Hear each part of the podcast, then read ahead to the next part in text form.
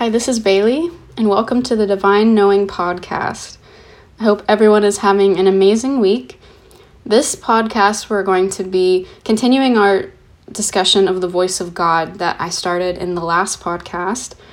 And this time, I want to speak out of Mark 4, the parable of the sower, because I wanted to touch on how we can grow in sensitivity to the voice of the Lord and how we can see the fruit of it in our lives. Um, one of my favorite people, Michael Koulianos, he says the presence of God in our lives should be a measurable thing, meaning it should be noticeable if someone that majestic and that wonderful is truly living in us and we are cooperating with Him and abiding in Him. So, if you have your Bibles with you, please turn with me to Mark 4.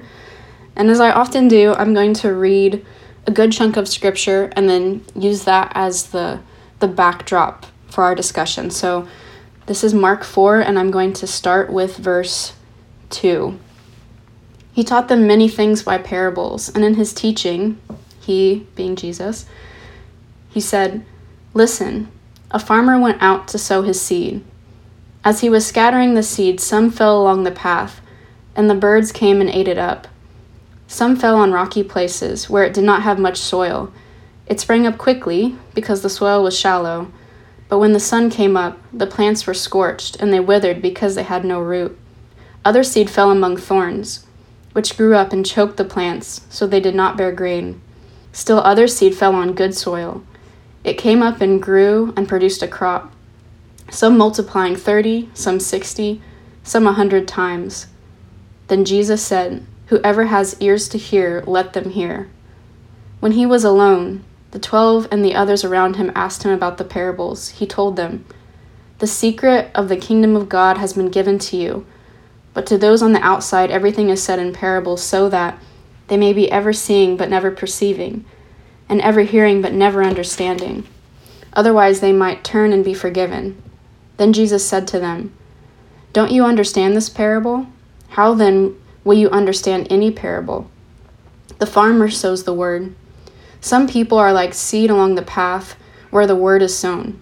As soon as they hear it, Satan comes and takes away the word that was sown in them. Others, like seed sown on rocky places, hear the word and at once receive it with joy.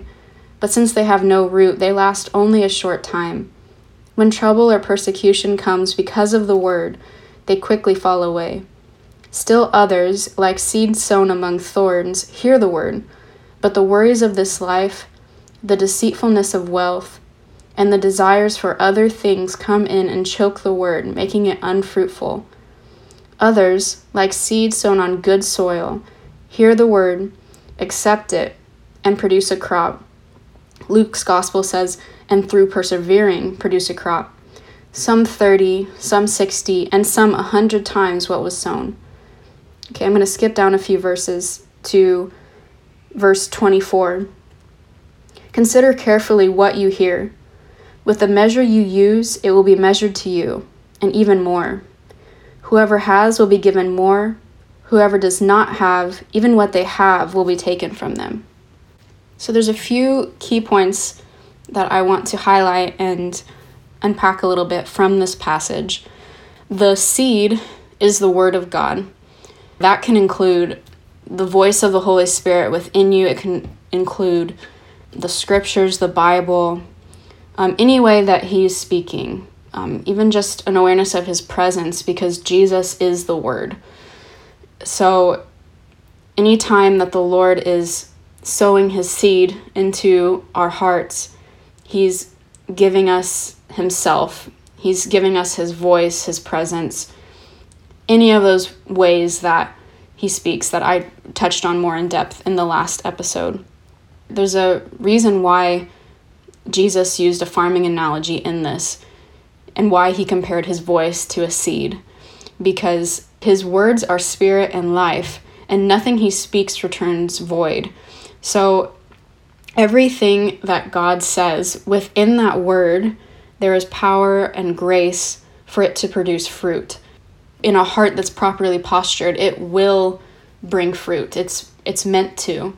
The second thing is the soil that it talks about here, as Jesus explains, is the heart condition of the hearer of the word.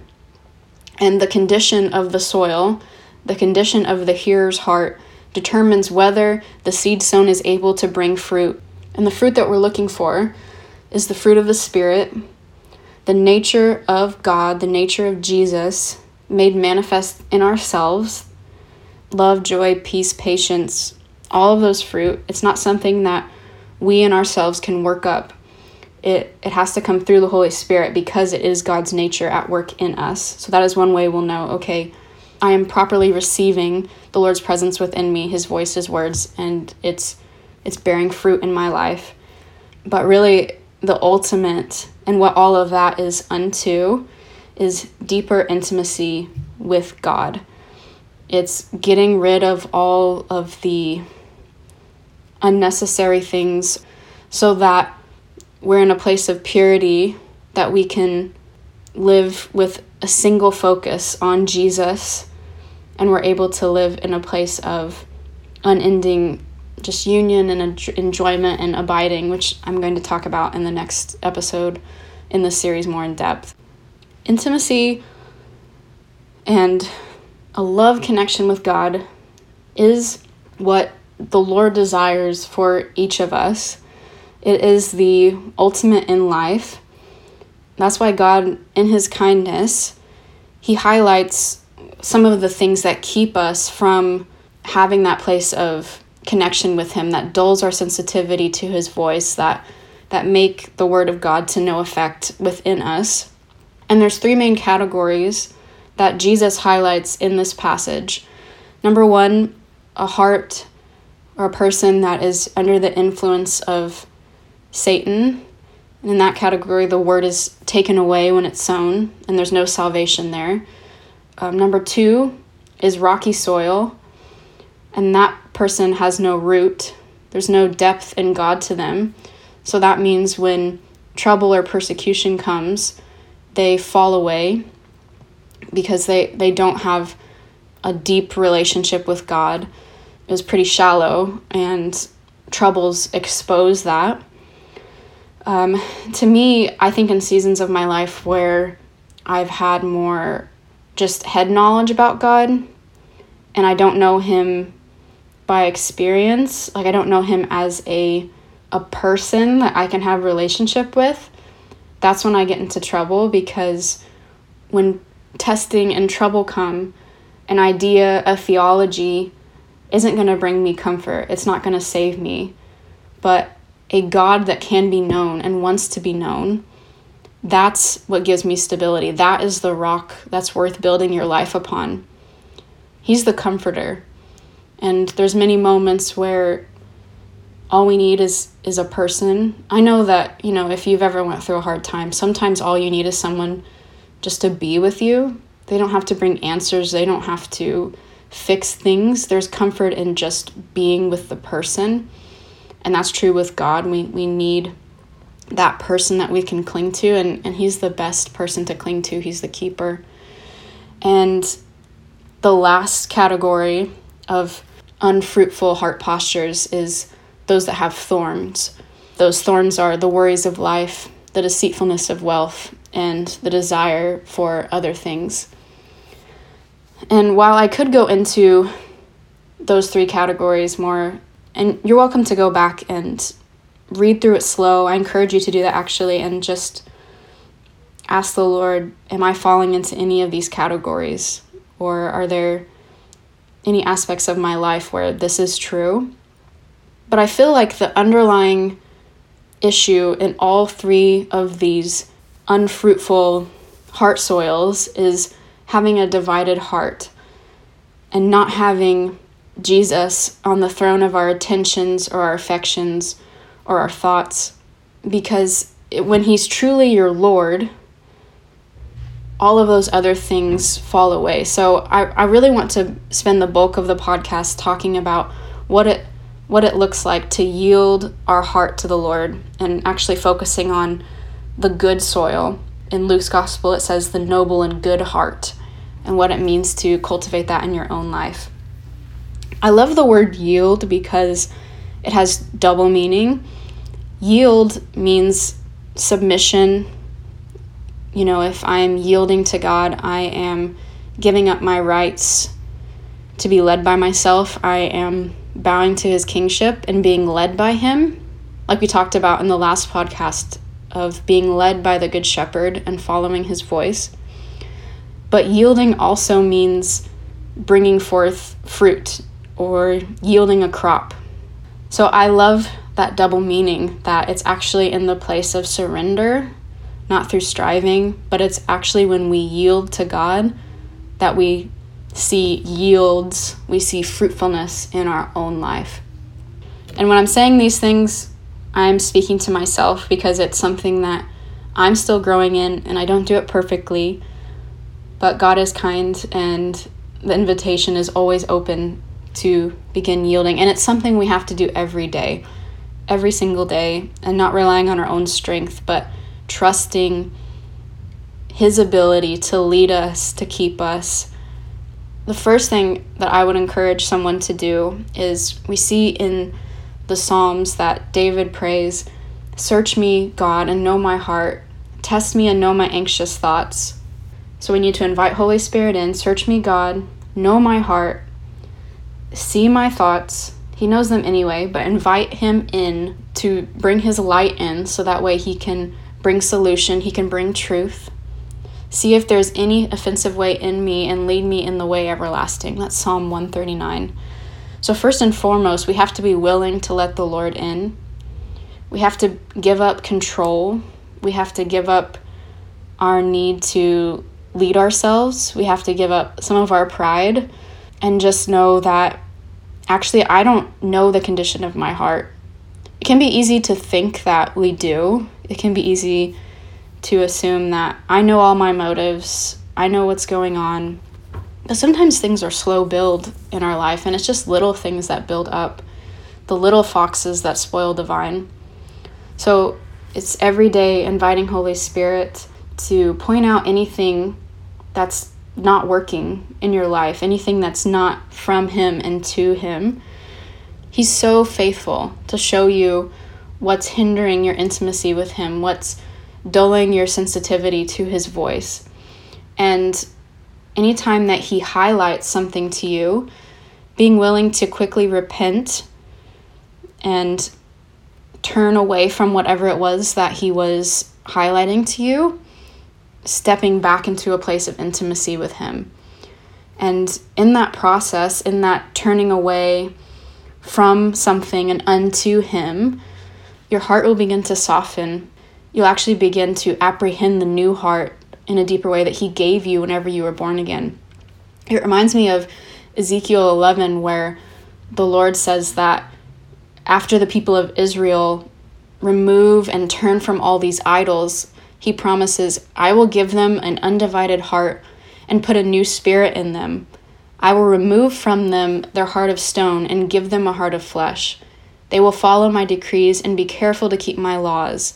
They will be my people, and I will be their God. The Lord is, He is the gardener who knows what the gardens of our hearts need even when it's painful, even when he's tilling the soil, even when he's uprooting things, it's so worth it because his intentions are pure and he only wants what's best for us. And in fact, it says in John 15 that we bring the Father glory when we bear fruit.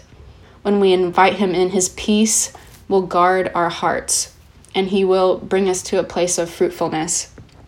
But that comes through, like I've said 10 times, a yielded place of trusting the Lord, letting Him into that secret place of our hearts and letting Him show any any sin, any compromise, even any just wrong way of thinking that doesn't line up with the truth about who he is or about what he says about you. And that's all part of renewing the mind. And it takes humility of daily repentance that will help bring fruit. So, real quickly, I just want to touch on the progression that Jesus highlights in a good and noble heart that produces fruit. Those people hear, accept, and through persevering produce a crop. So, in the hearing part, as it's kind of clear in this parable, not everyone who has ears can hear. To me, that speaks of intentional awareness of the Lord's voice and wanting to hear. Because whatever we value, we attract. And like he says in verse 24, we need to consider carefully what we're hearing because there's a lot of noise going on. But if we intentionally posture our hearts that we want to hear God speak, we will because He's good and He's faithful. And whatever we treasure, that's where our heart's going to be. That's that's what's going to determine the quality of the soil of our hearts. And I can't speak on this enough, but intimacy with God is everything. So, what value for His voice, what desire to hear Him looks like is time spent with Him, spending more time in the Word, spending more time in prayer, in worship, throughout the day, just turning your attention and your affection to Jesus and saying, What's on your mind today? And then actually listening and then valuing what He tells you. And that leads into the second part, which is accepting. As is seen in some of these unfruitful heart postures and these unfruitful soils, just because some people can hear doesn't mean that the word is going to produce fruit, doesn't mean that the voice of God in your life is going to bring transformation or um, over time we can become dulled to his voice if we don't get this acceptance part down. And to me, accepting his word means believing what he says and then putting it into practice through a lifestyle of obedience. It's really stewardship. Um, Jesus says in Luke 8 that those he considers his family are those who hear his word and actually put it into practice. It's doing what he says, even when it's difficult, even when we're afraid, even when we don't understand. That's so important because a lot of just growing and hearing God's voice generally, it takes risk, it takes faith. Without faith, we can't please God. I think God, sometimes God trusts us or will give us a little bit to see what we do with it. And then over time, He can trust us with more because He's a, a good steward of what He has. And his presence, his voice is the most precious thing in the universe. And he doesn't want to, like, for example, one of the reasons that he did speak in parables was that he didn't want people who weren't ready to hear or couldn't hear to be responsible for the revelation that he was speaking. It was out of kindness because the more that you know, the more that you actually understand, the more you're responsible for. And you're responsible for what you do with that. So that's why Jesus eases us into things and he's so kind. Um, but it does take actually following through with what he he asks of us because if we continually resist the voice of God, our hearts become dull and he won't not that he stops speaking necessarily, but we won't be able to hear him because we're going the opposite direction and we don't want to hear. Um, which leads to you know the thorns and the the rocky places with no root. Because we're we're in a love relationship with God and when you love someone you'll do what he says. Jesus says if you love me you'll obey my commands. So even if it does scare us even if we are taking a risk it's always worth facing fear. If we're faithful with the small things he'll give us more and more.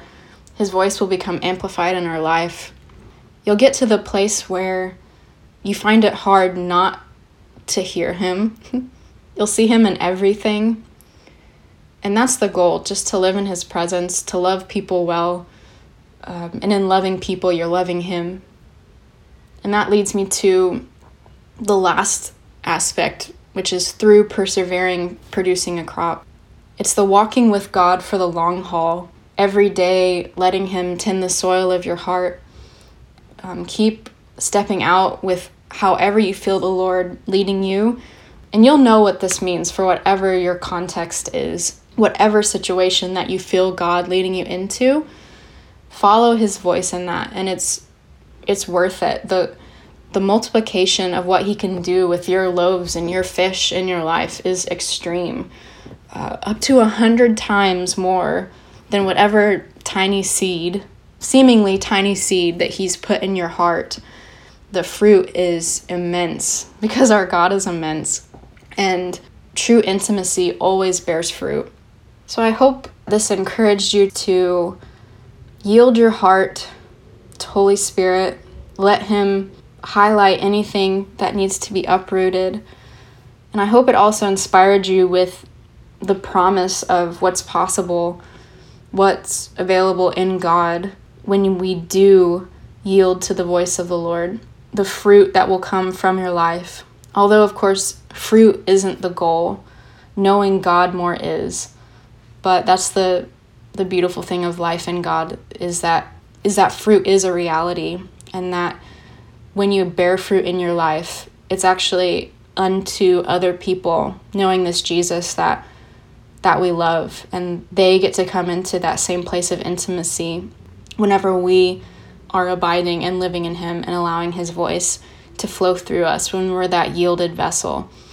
So I know this was probably a lot crammed into one podcast. And there's so much more in there. My goodness, please just go read through that several times, meditate on it, um, ask the Lord to tune your ear to hear because He will. He's so faithful. And we were, as we talked about last time, we are designed to hear His voice. And you are as well. There's no one listening that was created with a lesser capacity to hear the voice of Jesus. So I just bless you all. Lord, I ask that you would permeate each and every listener with your presence right now, that you would fill their homes, Lord. I pray, God, that you would heighten a sensitivity to your voice. God, I pray for a softening of hearts. I thank you that you are the one who gives us a new heart and all we have to do is yield. All we have to do is submit to your Lordship. I thank you, Jesus. I pray for a grace to let go. And I thank you and I praise you so much, God. Thank you, Jesus, for the fruit that's going to come from these amazing people that love you. And I thank you for all of the multitudes that are going to be touched by their life and their intimacy with the Lord. I thank you, God, for loving us so well. You're so wonderful, Jesus. I bless you all. I hope you have the best week.